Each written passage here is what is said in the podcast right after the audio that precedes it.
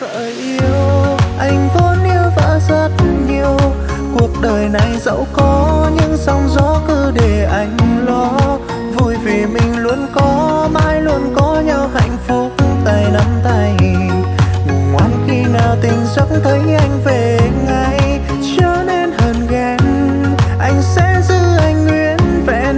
Khi trở về anh sẽ bên cạnh em và nở nụ hôn. Bây giờ em ngoan nhé. yên tâm và bớt lo lắng đi. Chúc vợ ngủ ngon.